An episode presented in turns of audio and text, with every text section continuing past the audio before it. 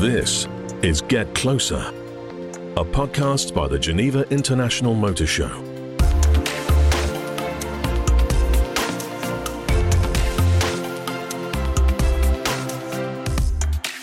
In this episode, we get closer to Sebastien Buemi. In 1993, young Sebastien doesn't know it yet, but under the Christmas tree, he's about to open a present that will pave the way for an extraordinary career.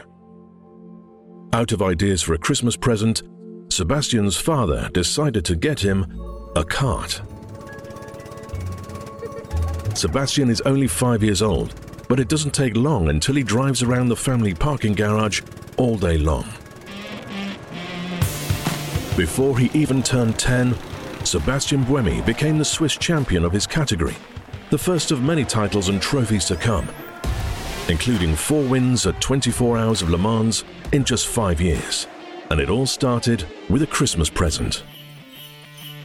Hello, Sebastien Buemi. Welcome to Get Closer. How are you, sir? I'm very good, very good. And you? Yeah, I'm really good, thank you. I'm first going to start off by congratulating you at the weekend. I saw you briefly in Bahrain. What a way to finish the season, huh? Yeah, obviously, uh, that was the objective going into that last race, obviously, to win the championship we didn't win the race. We we wanted to win the race, but finishing P2 was enough to uh, secure the championship, and that was the objective for us as a crew, and also for for Toyota as a manufacturer. We won basically both championships, so we are happy with that, and uh, already thinking about 2023. We will go into all of that and 23 because I know you've just recently announced some very exciting news. But uh, what I want to do is is go right the way back, if that's okay, because I just want to know when the spark for motorsport began. I know it was a bit of a family tradition, right? Yeah, my my grandfather used to drive cars and did Le Mans a few times back in 1960, and um, basically I, I, got a go kart for Christmas when I was uh, five years old. So long time ago. And uh, yeah, I started to drive that go kart, but it was more like a hobby at the beginning, I would say. And then at some point, obviously, I've done a few races and uh, I did well. And then from there on, I just started to race nearly every weekend. How hands on were you? I imagine that your granddad was someone who really got up close and personal. It's quite different now, isn't it, to how it was back then? Did you have that sort of relationship with him? Yeah, obviously, I, I did it mainly with my with my dad, but my, my grandfather was there as well. And uh, quite quickly, I realized that we were not going to do it just for fun. You know, we wanted to be successful, and obviously, we did everything we could to be good. And uh, I've won uh, quite a lot in go karts. So then I, I, moved to single seaters when I was uh, 15 years old. Competitive spirit was in the blood then. Yeah, I guess so. Clearly. Could you have imagined ever being anything else? Because, you know, it's one thing as a child, they're having that sort of family racing tradition, but children you know, quite often will go off on their own paths. Was that just not an option or was that not something that you thought about? Yeah, somehow I was really passionate about what I was doing and the fact of being kind of successful made it quite clear to me that I wanted to be a racing driver. However, it's true, you never know when you're 12, 14 years old whether you're going to make it or not. And uh, back then I was obviously asking myself, what should I do regarding school and stuff like that. And then when I had the opportunity to join the, the Red Bull Junior team, like 20 years ago now, I knew that if it would not work, I would find out quite quickly, you know, especially with that program. And uh, I would still have time to go back to school and study. But obviously, and, and luckily, things went well. And, uh, you know, it was not really a question anymore at some point, you know, when I made it to F1. But uh, it's true that um, you never really know and you have to go all in, in in your sport and you have to do all the sacrifices and obviously try really hard because it's difficult to make it to the top if you don't give your 100%.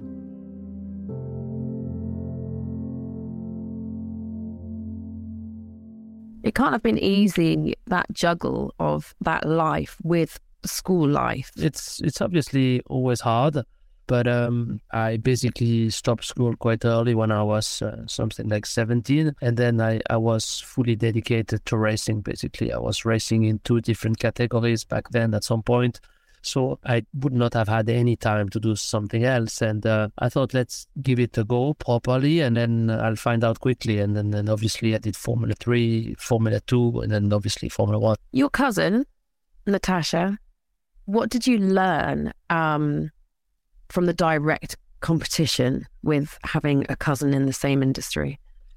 Um, I think that was kind of crucial at the beginning because obviously uh, when we started go kart together, we, we did everything together every weekend. And clearly, fighting someone, you know, makes you better than if you are just on your own. So sometimes, you know, I had a bad weekend, but she had a great one. And uh, obviously, that was pushing me to get better and to achieve more and to push really hard and not give up, you know. And I feel like it was a very healthy relationship where we pushed each other. I had this kind of competitive spirit, but it, it was not too much. So somehow it helped me very much. And I think that was the, the base, you know, I, I needed to learn uh, those basic stuff and I did pretty well. So somehow I'm very thankful for those years, you know, it, they, they were amazing. How did you manage the difficulties of being a Swiss driver with, I mean, you had almost no support from the Swiss Federation and sponsors, did you? Yeah, I find it kind of sad because obviously Switzerland is a healthy country. You know, there's lots of companies that could help.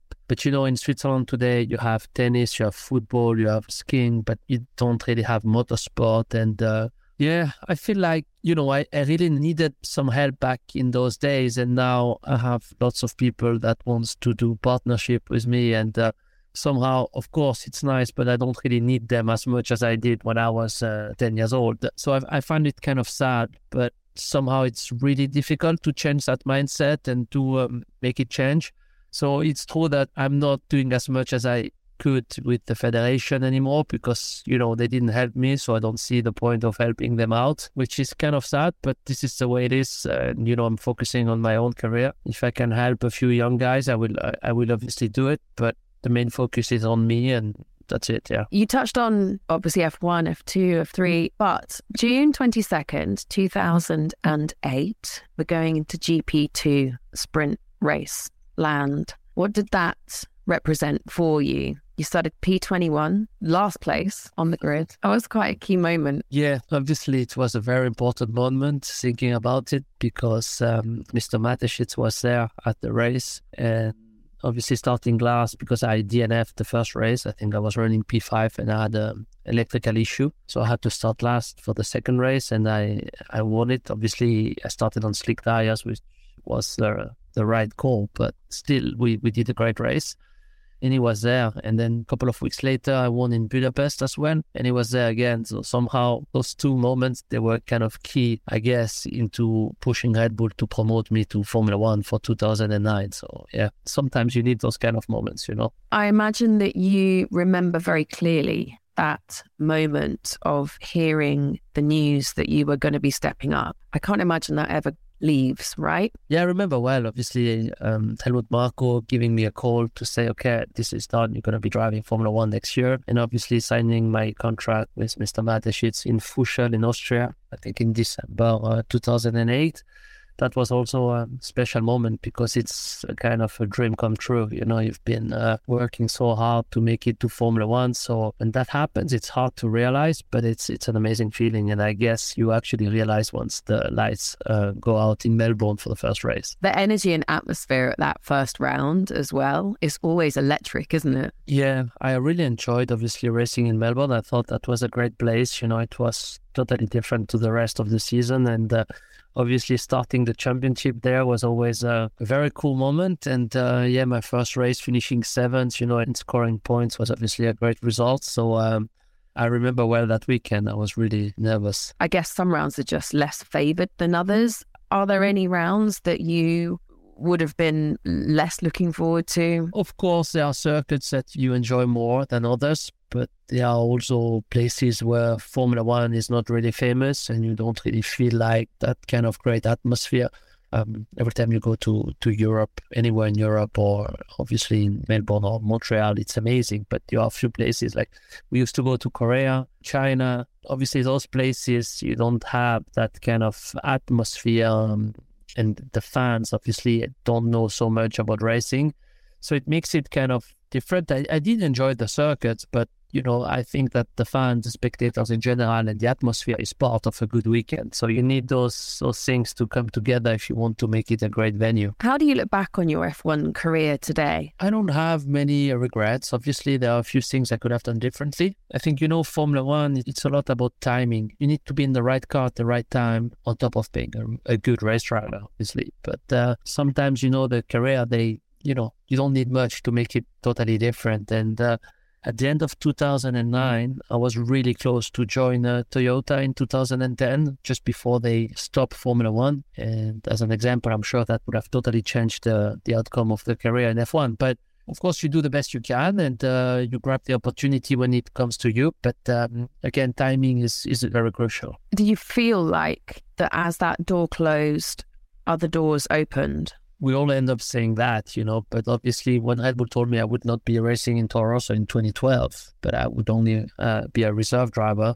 it was a really tough moment and uh, hard to accept in a way. But you know, I move on quite quickly, so I don't think much about it anymore. That's it; it's part of the past. And uh, obviously, because I didn't make it into F1 with Toyota, I was in good contact with them, and then. Uh, I think already towards the end of 2011, they announced that they would come back to Le Mans for 24 hours in the WEC uh, was going to be the first season of the WEC. And uh, directly I spoke to Toyota, to Pascal Vasselon, who's a good friend of mine since a long time already. I got offered directly a drive. So I guess, you know, all the doors are opening. But of course, my priority back then was to try to find a a place in F1, which which I didn't. So I wanted to be racing on the side. And initially, I did the WEC only one race because uh, we didn't have the budget to do more. And then in 2013, I did all the championship. From 2013 onwards, I've been racing with Toyota in the entire championship. And then from 2014, obviously, I joined Formula E. But uh, somehow um, I'm lucky that I had that opportunity. And after winning four times Le Mans and three times the championship, it feels uh, feels good. Yeah, I bet. especially when you list it all off like that. I guess you can always do better, but well, there's still lots of time.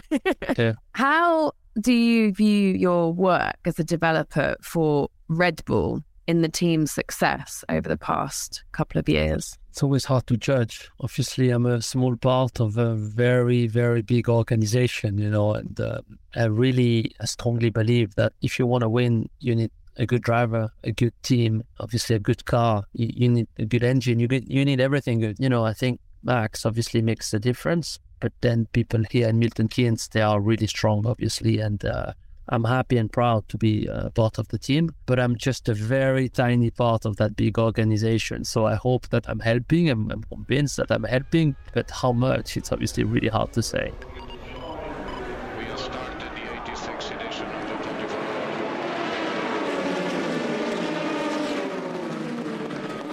So, 2018 Le Mans 24 hour.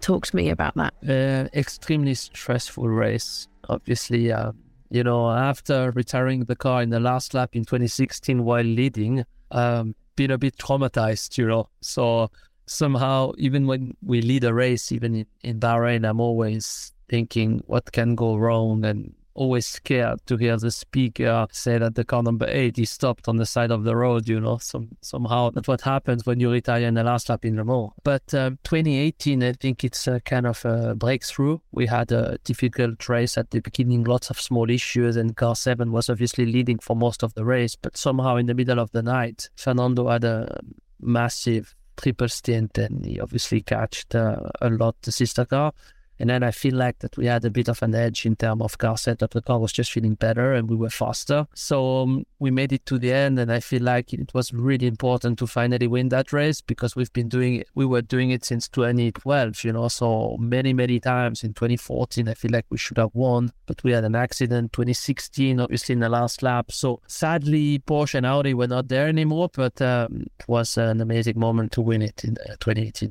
The atmosphere at Le Mans is just incredible, isn't it? How does it compare to the F1 or an F1, one of pick any round from a driver perspective? It feels a bit bigger than an F1 race. Obviously, F1 is, amazing. Next year it's for 24 weekends. But uh, Le Mans is something very big. First of all, because I guess it's only once per year. So you know you have only one opportunity, and if you mess it up, you have to wait an entire season to get the opportunity again. And then it's a 24-hour race. You know, it's very long, and things can go wrong. And uh, we often say that the preparation for Le Mans starts already on the Monday after Le Mans. So we obviously do huge amount of testing uh, from January to June lots of simulations where we try to drive for 30 hours with our car. And obviously, it's a special track. You know, it's not like a normal circuit, it's a very long one. You use part of the normal roads, you drive through the night. So, those small details, I guess, makes that race very special. And obviously, the spectators that turn up, it's it's pretty massive. It's an entire week, you know. Normal Formula One race, you get there on a Wednesday night and you leave on a Sunday night, where here it's like over a week that you are on site. So, by the time you start the race, you already feel a bit tired, if you see what I mean. Absolutely, I do. I've done the pit lane for Le Mans, and by the time the race started, I really wanted to go to bed. yeah.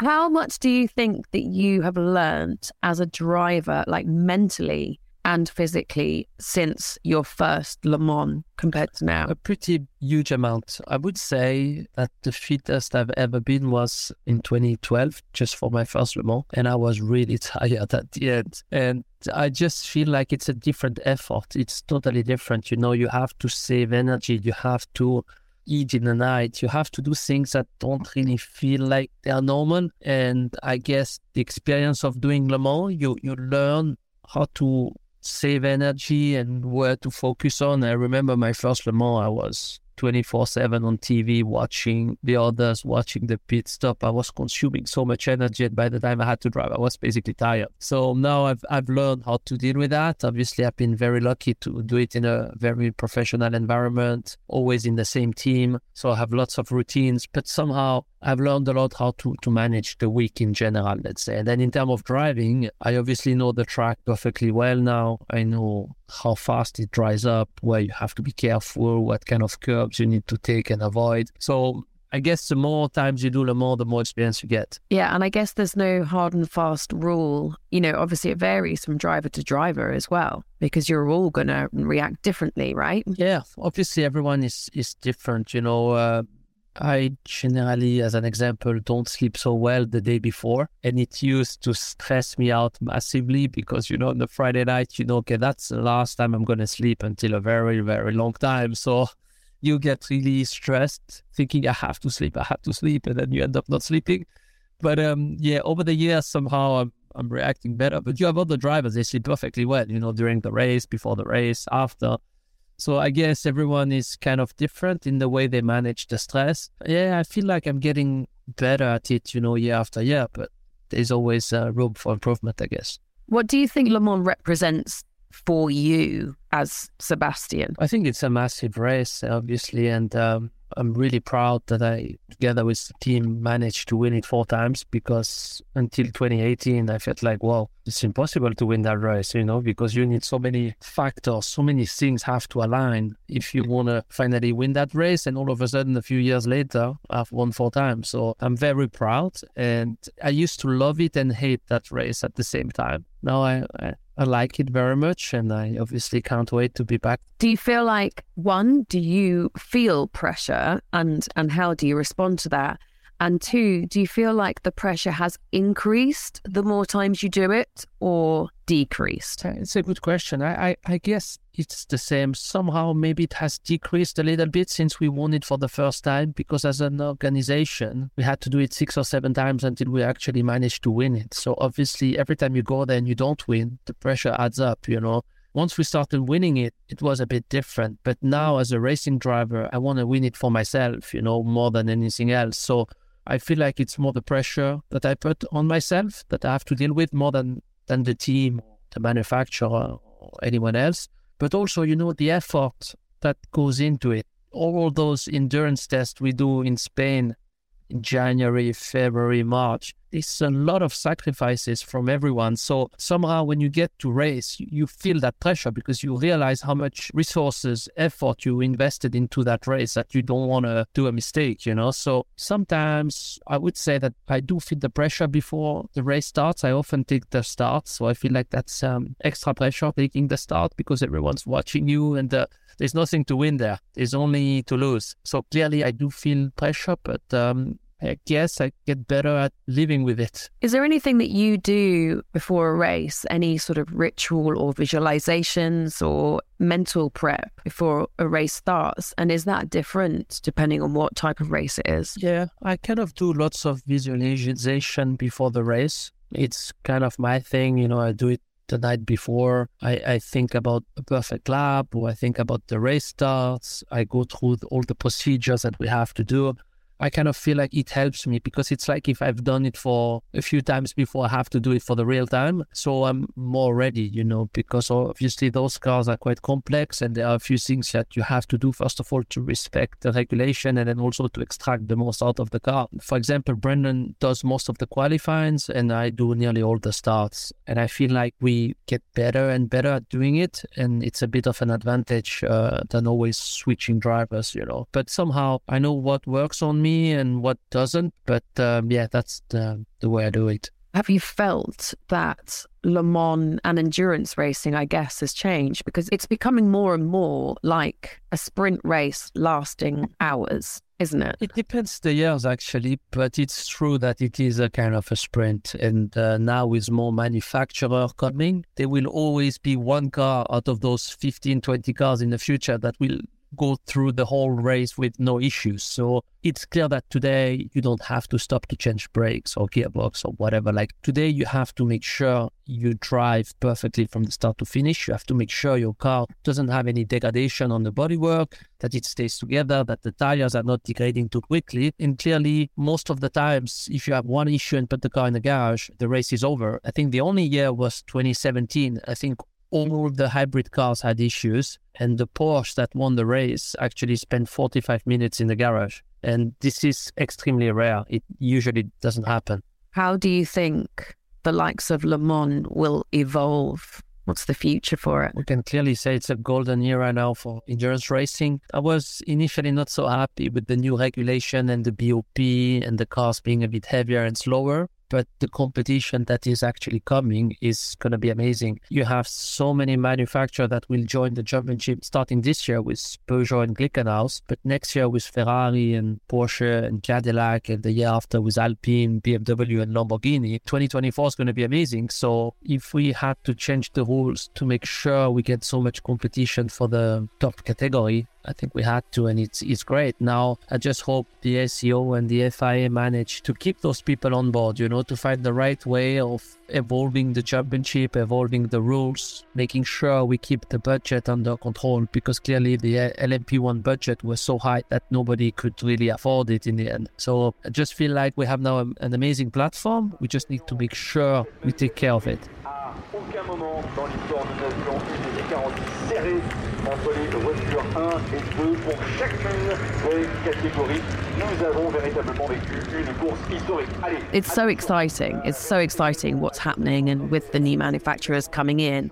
Where do you see yourself in, I don't know, 10 years? I'd be most likely done with racing, but um, really? I don't, I don't know. I don't know. Obviously, it starts to be difficult. I mean, in the past, we used to see people like Kristensen, McNish, uh, Capello. They used to race up to 45 or 48, but I doubt that this is going to happen again, to be honest, because uh, people are, are younger and younger, and it becomes more difficult to obviously um, be so good at 40. Yeah the experience is important, but maybe not as much as it used to be. So we'll see. I mean, as long as I'm fast, I'm happy to race. I'd like to be racing in a very professional environment. I don't want to be doing Le Mans just for the sake of doing it. So I have the feeling that if I can't do it for the win or in a good position, I might just not do it, if you see what I mean. And where do you see your business going and family? I obviously have two kids and um, they are growing up. So I try to spend some time with them. And then we see, you know, I invested in a few different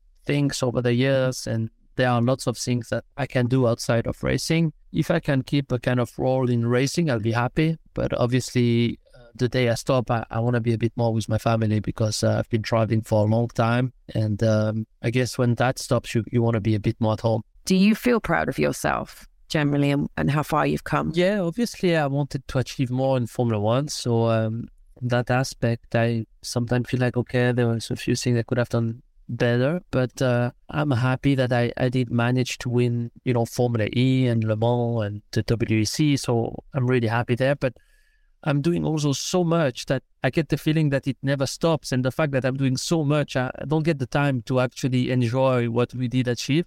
So it's a bit difficult to realize and enjoy. But I guess the day I stop, I'll have enough time to think about it. Getting older, I, I try to do it more uh, clearly because I'm, I'm not doing it enough. Tell us about your new deal in Formula E. I've changed team. You know, I've been with uh, EDAMS, Nissan EDAMS for eight years. Obviously, we won lots of races. We lost quite a few as well. And the last two seasons were, were kind of difficult. We knew why, but obviously there was nothing we could do. The powertrain was homologated and couldn't change it. So it's been a kind of difficult season. And, and obviously now I'm joining uh, Envision Racing. It's um, it's a team that has been fighting at the front for many, many years. I think they never finished below P4 in the championship or something like that. So, you know, they won lots of races. It's one of the most successful team out there, and I'm really happy to be joining them. We will have a, a Jaguar powertrain. They did well last year and the year before. So, you know, I'm excited to be joining that team and uh, hopefully we will be successful and have a strong uh, season next year with the new Formula E cars. We'll see. What was your first personal car? Uh, not a very nice one, actually. I had a Daihatsu Cuore. What? Yeah, but quickly after I had an Audi A3, so didn't keep the Daihatsu for a long time. But still, that was my first car. Yeah. Have you ever named your cars? No, I never got into that like like Vettel. Do you have any superstitions? Not so much, but I do jump in and out from the car from the left side. I never enter on the right or get out from the right side. I'm lucky that in the Toyota we actually sit on the left. But that's that's maybe the only thing I'm I'm thinking about actually. I was going to say that would be quite unfortunate, wouldn't it? And really annoying mid race if you had to get out on the right. yeah, and, and, yesterday they wanted me to get into that simulator from the right, and I said I can't. I can't do that. I have to enter from the left. So, yeah. Sebastien, thank you so much for joining us on our episode of Get Closer by Geneva International Motor Show. This is the podcast where influential personalities from the automotive landscape share their passion, and you have done exactly that. Thank you, sir. Thank you very much.